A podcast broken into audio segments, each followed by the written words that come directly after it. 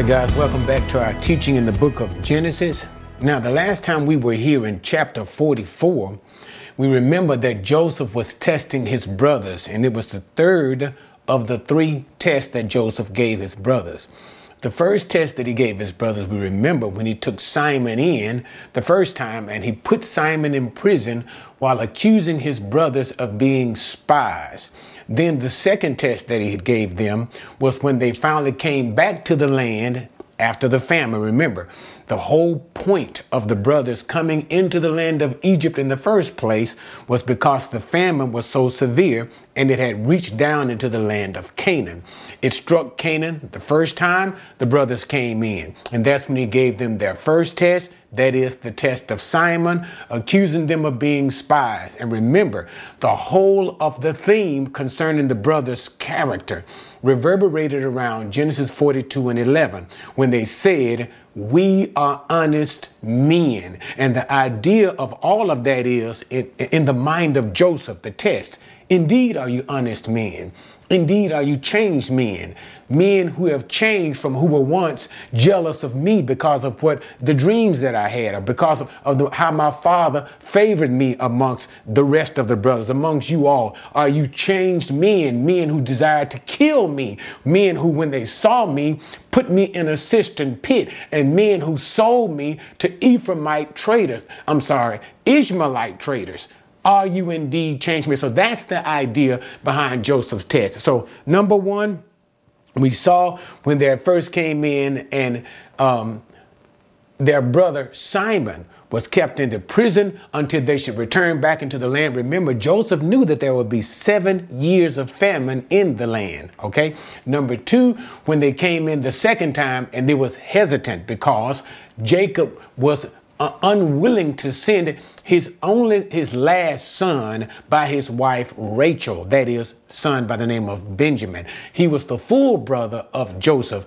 And this was the demand of Joseph to his brothers that if you would see my face again, if you would trade in the land, that is, continue to buy grain from Egypt, and Egypt was the only place there was grain in the whole surrounding area at that time famine was so severe.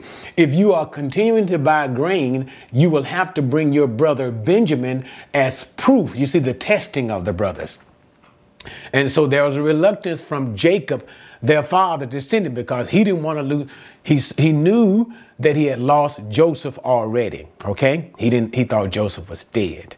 Now he has lost Simon because he has been imprisoned by Joseph, who did not remember know it was Joseph. Okay, he had lost Simon, and of course, he did not want to lose Benjamin, who was his, let me say it again, kind of like new favorite son. Joseph had 11 sons that he believed was living. He actually had 12. He thought Joseph was dead, but Joseph was alive, of course.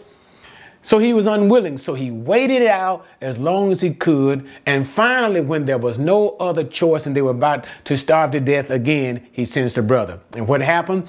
Judah intervenes and said, Unless you send Benjamin, we will not go.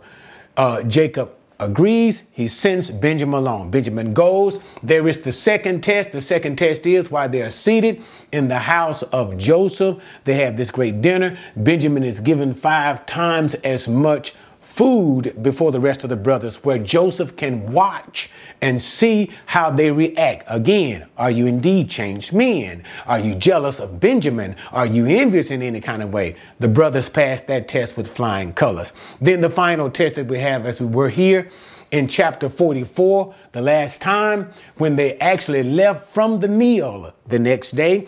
He filled their sacks as he had normally done, but this time he put the cup, Joseph's silver cup, and it was all a setup by Joseph. And so he told his steward to do that, put his silver cup in their bags. And when they got down to the edge of the city, right before they got ready to leave, to go and stop them and accuse them of theft. And so the, uh, Joseph's household steward did just that. And when the men heard this accusation by the steward as they were being stopped, they were indignant in the sense and they began to defend themselves, saying, We could not do this thing. We even brought back the money that was given, that was found in our sacks from the last time. Whoever did such a thing, let this man be put to death, and the rest of us brothers will become slaves to you. And so the steward refused this, but nevertheless he began to search, starting with the eldest, going down to the youngest, and there indeed the silver cup was found in Benjamin's sack, in whose in whose sack it was placed in the first place, according to the directions of Joseph. The brothers came back to Egypt once again, fell before Joseph and began to plead, simply saying that there was absolutely nothing that they could say. And that's when Judah stood up and Judah began to plead and Judah began to intercede not only on behalf of the brothers, but especially on behalf of Benjamin and his father Jacob, simply saying that he could not live if you did not send Benjamin back. So he pleaded with Joseph, don't send, don't take Benjamin, hold me responsible. Please send even the rest of my brothers back because my father would surely die if anything happened to Benjamin. And this was one of the most moving words that we had from the mouth of Judah to his brother Joseph. And remember, Judah was the one who, whose bright idea it was to sell Joseph as a slave to the Ephraimites, as well as it, Judah did not even recognize that it was Joseph at this time. All right, with that, we get ready to go into verse number 40. I'm sorry, chapter number 45, and we will have the revelation of Joseph to his brothers, as the brothers have passed all of their tests, and now Joseph, filled with emotion at the plea of Judah, Joseph reacts. All right, chapter 45. Then Joseph could not control himself before all those who stood by him, and he cried, Have everyone go out from me. So there was no man with him when Joseph made himself known to his brothers. He wept so loudly that the Egyptians heard it, and the household of Pharaoh heard of it. Then Joseph said to his brothers, I am Joseph. Is my father still alive? But his brothers could not answer him, for they were dismayed at his presence. Then Joseph said to his brothers, Please come closer to me. And they came closer, and he said, I am your brother Joseph, whom you sold into Egypt. Now, do not be grieved or angry with yourselves because you sold me here, for God sent me before you to preserve life. Now, I'm going to stop right there because even though this continues on with the narrative section, there are still wonderful points that I think we should cover before we move too far. And I forget them as we as I go through the text. So we, we, we're still in the same narrative situation, dealing with Judah's plea, his beautiful plea before second to the throne, Joseph. Okay? And as Judah is making his plea, it strikes Joseph to the heart so greatly that Joseph could not hold back his tears. And so, as he began to literally start breaking down, he sends all of the Egyptians out of the room because this was indeed a private matter only between Joseph and his brothers. And so, Joseph is beginning to weep loudly and audibly at the plea of Judah. It is striking his heart. He just can't take it anymore. And so when he does, Joseph begins, and you can imagine, remember now, Joseph spoke when he would speak to his brothers in times past, he would speak to them through an interpreter. That is, Joseph would speak Egyptian, the interpreter would interpret the Egyptian to Hebrew to his brothers. But now, even though it is not stated, because we know the brothers didn't all of a sudden learn Egyptian language, Joseph is now revealing himself, and also it is implied here, speaking the tongue of Hebrew, as he says to his brothers, I am Joseph. In the Hebrew tongue. Okay? And so as he speaks to them, he begins to inquire concerning his father. Is my father still alive? Is everything still all right with the family? And he tells them, It's me. And then he gives them credible information that only they would know. What's that information? I'm the Joseph you sold as a slave to Egypt. So, right then and there, they knew the only somebody who would have this information besides those 10 brothers would be Joseph himself. This is proof positive that indeed that this is Joseph. And so he tells them, of course, because they cannot be near Joseph as the second ruler to Egypt, come near, kind of in the sense of examine him, look upon him to see that indeed he is Joseph. And then he begins to tell them something and the reason for what is going on. He simply says this Joseph recognizes the sovereignty of God. That is, that from the very beginning, even though their hearts, and I don't want to rehash all of this from chapter 37 because all of this comes from chapter 37. But God was at work, even though their hearts had ill will towards Joseph, okay? They didn't like him, they were jealous of him envious of him. Remember, because his father favored him. They had an hatred to such a degree because of Joseph's dream that one day Joseph would rule over them. And we see this dream is clearly now come to pass and how they were bowing down to Joseph time and time again. Every time that they came into the land of Egypt, what were they doing? Bowing down to Joseph. Okay. So and all of these things and how they put him in the cistern, sold him as a slave, Joseph understood that in their mistreatment of him, in their mistreatment, the sovereign hand of God is still at work. It was still at work to bring Joseph into Egypt and all of the events of Joseph's life as he came into the household of Potiphar and then his Potiphar's wife accused, falsely accused Joseph of attempted rape. And then Joseph going into the prison, and there in the prison, when he meets the baker and he meets the, the cupbearer of the Pharaoh, drawing him closer and closer to the throne of Pharaoh, Joseph understood the sovereign hand of God to place him in the position of power using, using what?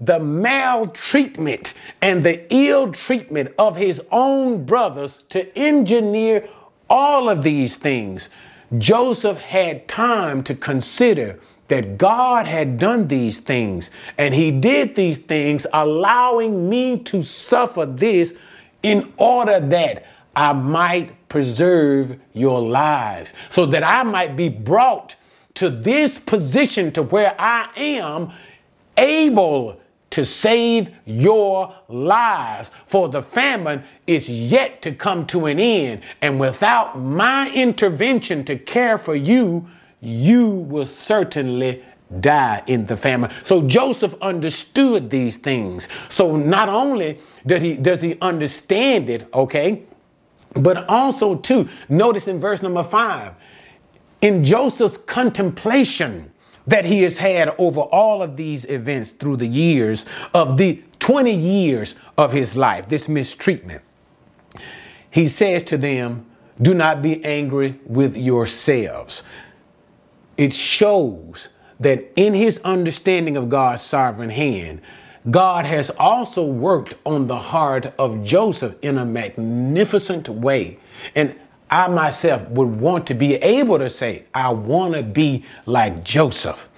He says to his brothers, do not be angry with yourselves. This is an explicit statement that he said that he is letting them know he has forgiven them. He has forgiven them for their envy, hatred, mistreatment instead of allowing it to to just to boil over into his mind. You know we can get so we can get to, to a place where we say to ourselves i'll never forgive them for what they did to me. I never forgive we can be unforgiving to such a degree we won't even forgive for what people said to us. Let less known desiring to kill us, sell us into slavery. But Joseph is magnanimous in this sense. He forgives them and he even tells them, don't even be angry with yourselves because God was involved in this whole picture. Okay, magnificent, isn't it? But anyway, let's continue to verse number six now. For the famine has been in the land these two years, and there are still five years in which there will be neither plowing nor harvesting. God sent me before you to preserve you for a remnant in the earth and to keep you alive by a great deliverance. Now, therefore, it was not you who sent me, sent me here, but God, and he has made me a father to Pharaoh and a lord of all his household and ruler over all the land of Egypt. Hurry up and go up to my father and say to him, Thus says your son Joseph, God has made me Lord of all Egypt. Come down to me, do not delay. You shall live in the land of Goshen, and you shall be near me, you and your children, and your children's children, and your flocks, and your herds, and all that you have. There I will also provide for you, for there are still five years of famine to come, and you and your household and all that you have would be impoverished. Okay, so he stops here. So now he didn't stop there, I'm sorry. I'm going to stop there. So now he begins to tell them, and we and he also lets us know during the times that they have been coming here when they first came into the land that it was only two years of the seven years of famine. Remember, Joseph had predicted in his uh, predicted according uh, uh, to the Pharaoh's dream. Remember the the seven lean cows and the seven blasted corn ears of the Pharaoh's dream. Seven years of famine to such a degree that it would eat up the abundance of the seven years of great times of plenty and harvest, okay? But we are only in just two years, and already the famine struck the land of Canaan. First time they had to come. Quickly, they ate up all of that food. Second time the famine has come. They're, they're going to eat up all of that food soon. And what?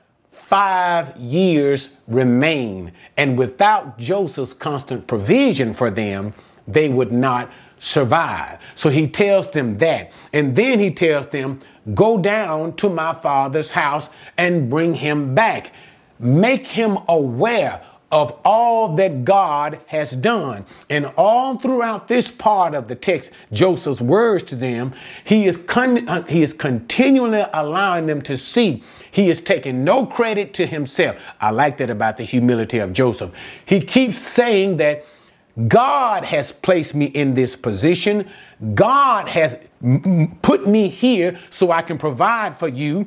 God has made me, and notice he used the terminology, a father to Pharaoh. And by that, when he means a father to Pharaoh, he simply means counselors were often called fathers, okay? So when you were a great counselor to a king or a ruler or a great person or, or whatever, they would often use the designation as father. And so Joseph, as being Pharaoh's greatest counselor, remember, because of the counsel that Joseph had given the Pharaoh about what to do about the upcoming Pharaoh.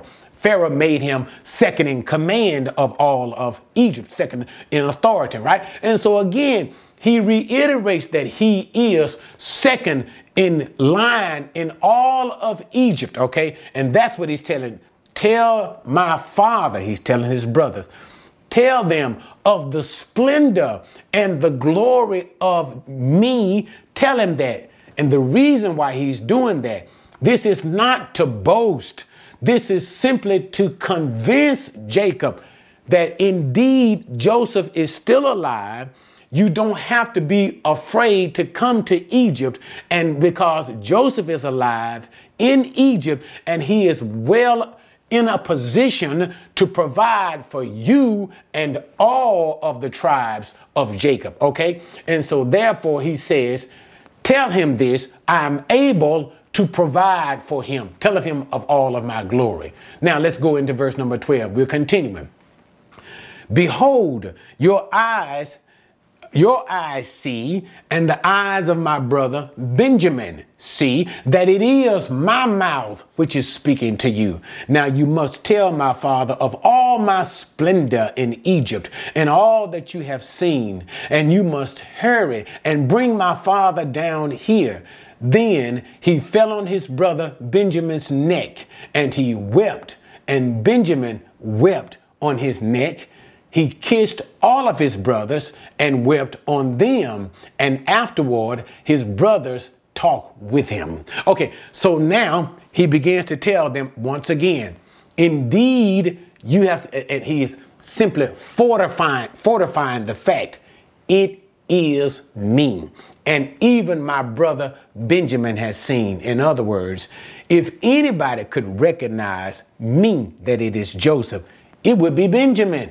And Benjamin can he can testify and say that it is me and I'm speaking to y'all that I'm in other words I am truly alive. So go down and tell my father everything that I've said. Tell him about the glory that I have. And remember what I just said about the glory that he has. Not a braggadocious statement, but simply a point of fact, simply saying that all that he had spoken of in the dream, in the greatness that God would once give him, in order that he would be able to provide for his father Jacob and all his tribe. He would have to be a man of great wealth and power in order to do that. So Joseph is not bragging, he is simply telling them, I'm, I'm in a position to take care of you.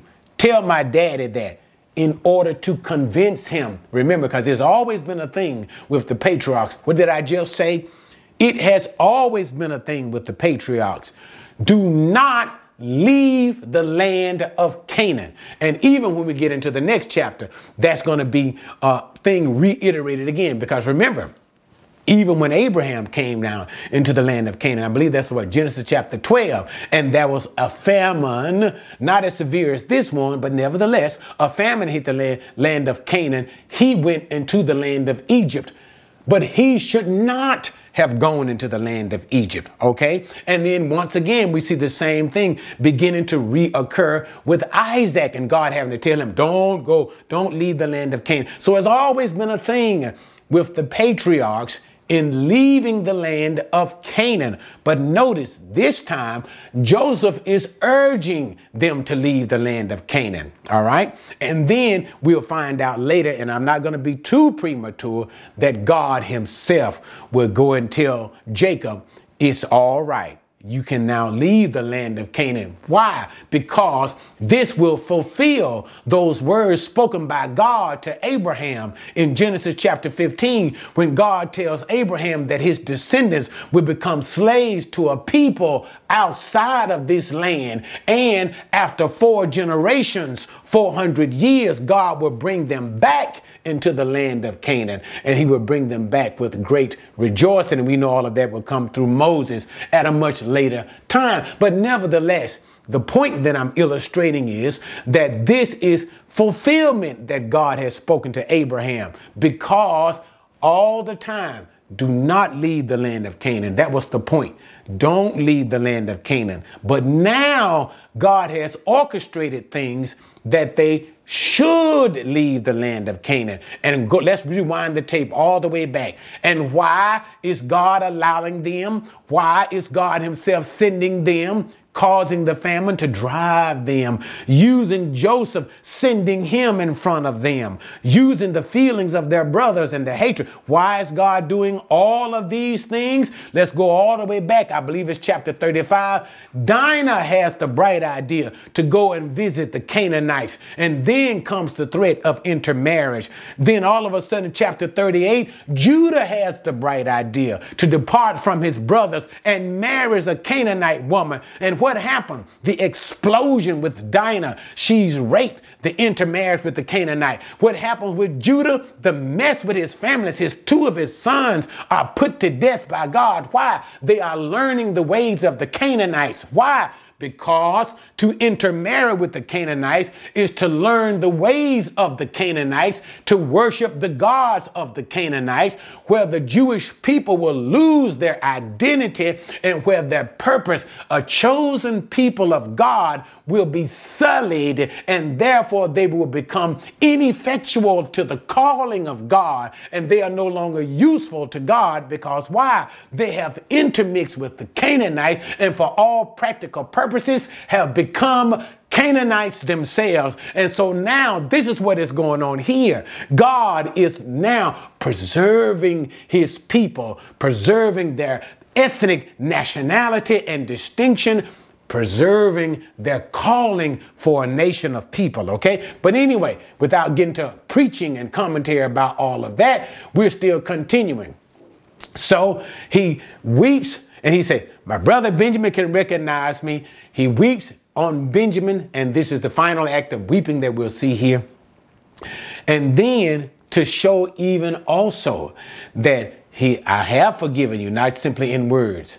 You can imagine him embracing his brothers one by one, and he is weeping on them as well. That means his other brothers, okay? And so this is to let them know I have forgiven you. Go in peace, do as I have spoken unto you. All right, so now let's continue. First number seven, 16. Remember, Pharaoh's, ser- uh, uh, Joseph's servants, who are Egyptians themselves. They heard of Joseph's cry. They have now they are now aware of the situation in totality. Indeed, these and whether or not they, they, it clearly seems to indicate they didn't know all of the details, or even maybe even that these uh, guys were Joseph's brother. Maybe he hid them from them. Maybe he only told his chief household steward. Nevertheless, the, servants of Joseph hear about this. The news now has traveled to the household of the Pharaoh himself. Why? Because think about who Joseph is, second in command to the Pharaoh himself. So clearly the news will go to the Pharaoh himself. And now let's look at how Pharaoh responds when he hears that Joseph's brothers have come into the land. Verse number 16. Now, when the news was heard in, the, in Pharaoh's house, that Joseph's brothers had come, it pleased Pharaoh and his servants. Then Pharaoh said to Joseph, Say to your brothers, do this. Load your beast and go to the land of Canaan, and take your father and your households, and come to me, and I will give you the best of the land of Egypt, and you will eat the fat of the land. Now you are ordered, do this Take wagons from the land of Egypt for your little ones and for your wives, and bring your father and come. Do not concern yourselves with your goods, for the best of all the land of Egypt is yours. Now that is absolutely beautiful. So, because of Joseph's favor with Pharaoh, Pharaoh now shows favor with Joseph's family. No doubt, Pharaoh is, has been pleased with Joseph ever since. Ever since Joseph came out of the prison and interpreted the dream, this was the time of Pharaoh's being pleased with Joseph. And Joseph's administration over Egypt and how he took 20% of all of the land and stored it up in granaries so that when the famine became uh, struck Egypt, and the people came to Pharaoh and cried out to Pharaoh that they were impoverished, how he sent them to Joseph and said, Whatever Joseph tells you to do, you do that. In Joseph's administration, Pharaoh was pleased with him. And so, in that pleasure, what does he do? He tells Joseph's brothers, he says, I tell you what you do. You return back to your land and you go and you take for provisions, okay, for yourselves and for your families. And I want you to take wagons, and the pur- purpose of the wagons were to take their wives and their children and their father who could not make the trip on foot and bring them back to the land of Egypt. And Pharaoh graciously says, Don't worry about trying to load up all of your stuff and, and try to bring provisions for what you're going to do for it to take care of yourselves when you get back to the land of Egypt. No, no, no, no, no. I, the Pharaoh, will provide for you, and I, the Pharaoh, will give you. And see, you can you got to get the import of what he's saying. Pharaoh, who is seen as a god to the Egyptians, Pharaoh, who is even greater than Joseph. But even though Joseph has the authority. Pharaoh is not saying Joseph, what Joseph said to you without me. No, no. Joseph can do this, but Pharaoh is supplying his blessing. So even as the Pharaoh is speaking, you can imagine the strength of this command and the beauty of this blessing to these Israelites. Don't worry about it. Don't you worry about a thing. I, the Pharaoh, will provide for you. Thus it is ordered from my mouth. And you can imagine how they felt when they heard these words from the Pharaoh himself, not only from their brother, who they thought they didn't even know that he was their brother. They just knew he was the second likened unto Pharaoh. But now the Pharaoh himself has given this blessing. Wow! Wow! But anyway, so now let's go on. Verse number 21. Then the sons of Israel, and notice how they flip now and speaks now instead of saying Jacob, they say Israel because they speak of them as a tribal people. But we got to read, they did so. And Joseph gave them wagons according to the command of Pharaoh, and gave them provisions for the journey. To each of them he gave changes of garments, but to Benjamin he gave 300 pieces of silver and five changes of garments. To his father he sent as follows 10 donkeys loaded with the best things of Egypt, and 10 female donkeys loaded with grain and bread and substance for his father on the journey. So he sent his brothers away, and as they departed, he said to them, Do not quarrel on the journey.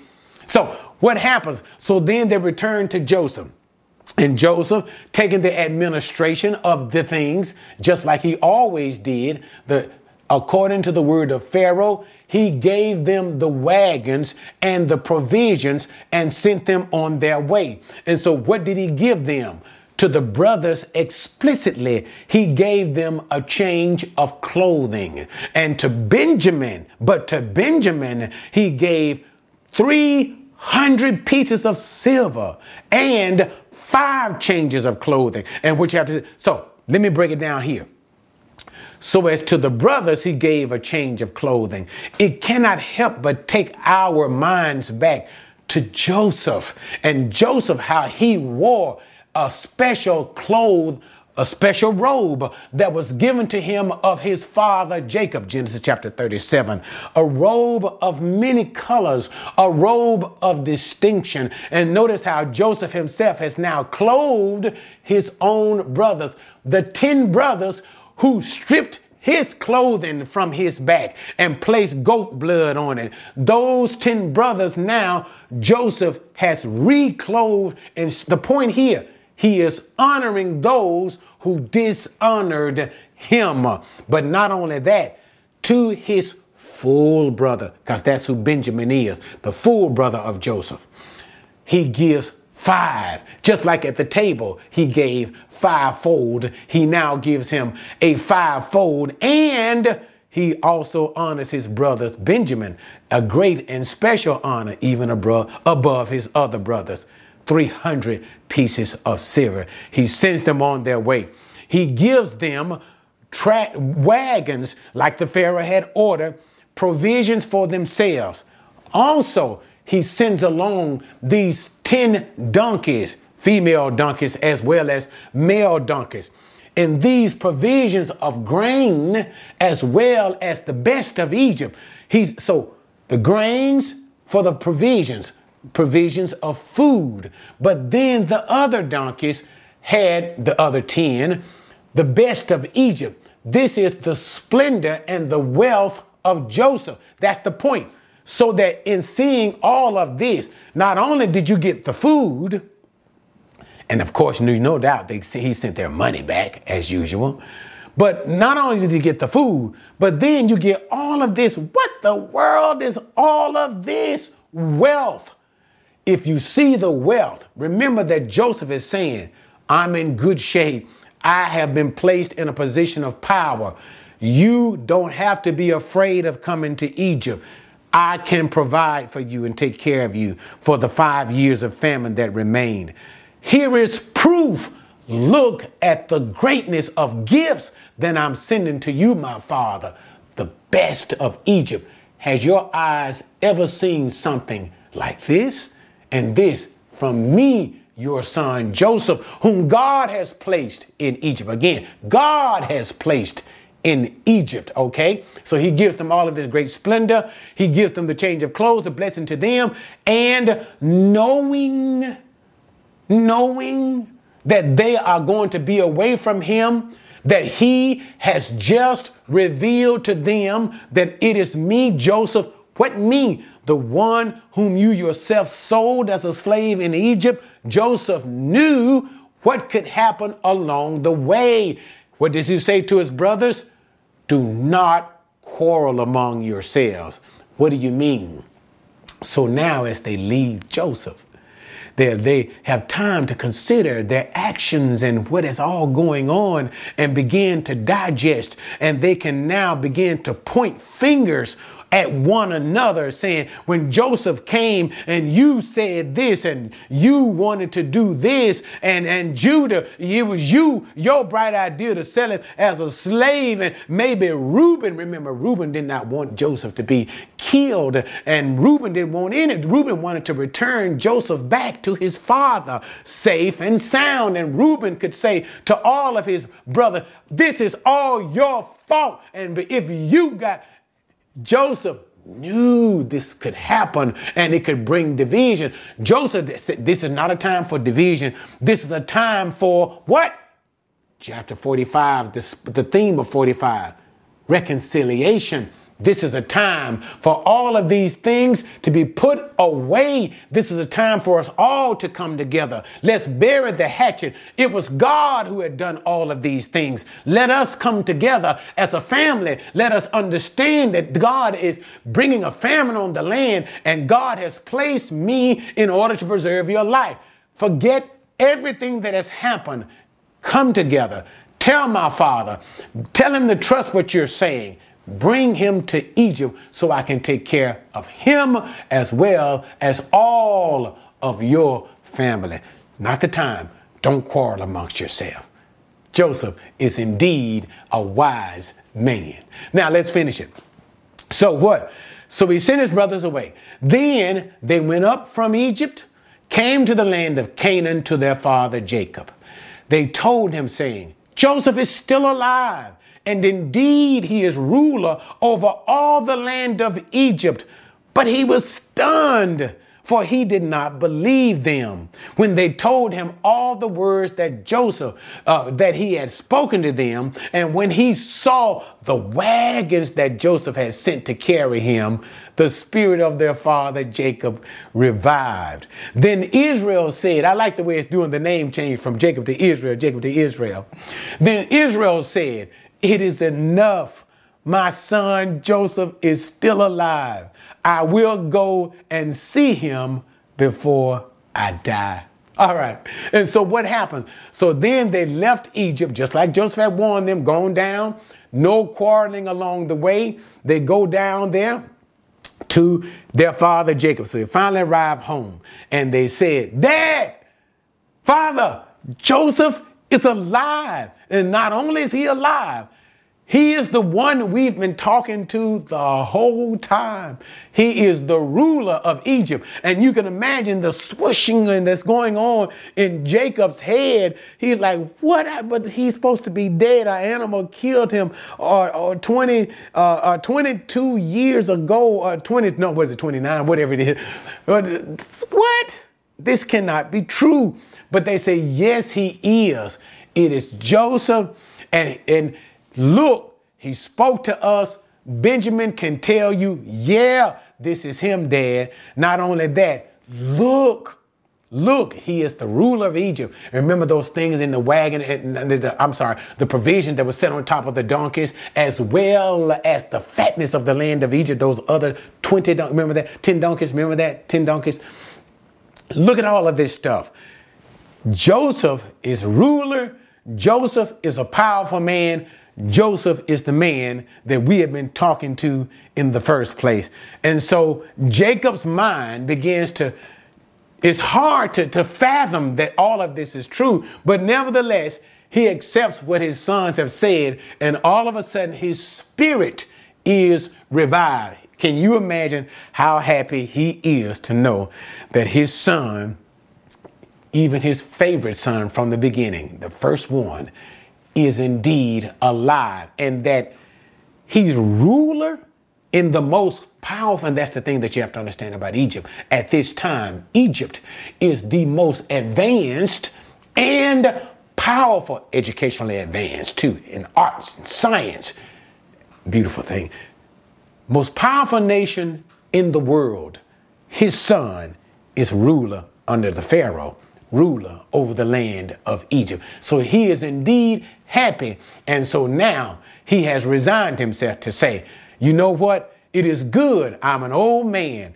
I will get a chance to see my son before I die. So it seems to indicate that Jacob is believing that he doesn't have many more days to live and he'll be glad to see Joseph before he dies. As well, the text seems to indicate that he does not intend to stay in Egypt. But we're going to find out in chapter 46 that God is going to speak to Jacob later on concerning this so called visit in the land of Egypt. And we'll also discover something about how Joseph was thinking and feeling about leaving the land of Canaan and going down into the land of Egypt. But nevertheless, all we can say about Jacob at this point is he is ecstatic and he cannot wait to see his son Joseph God indeed has brought about not only a reunion of the brothers with joy in reconciliation, has provided for the brothers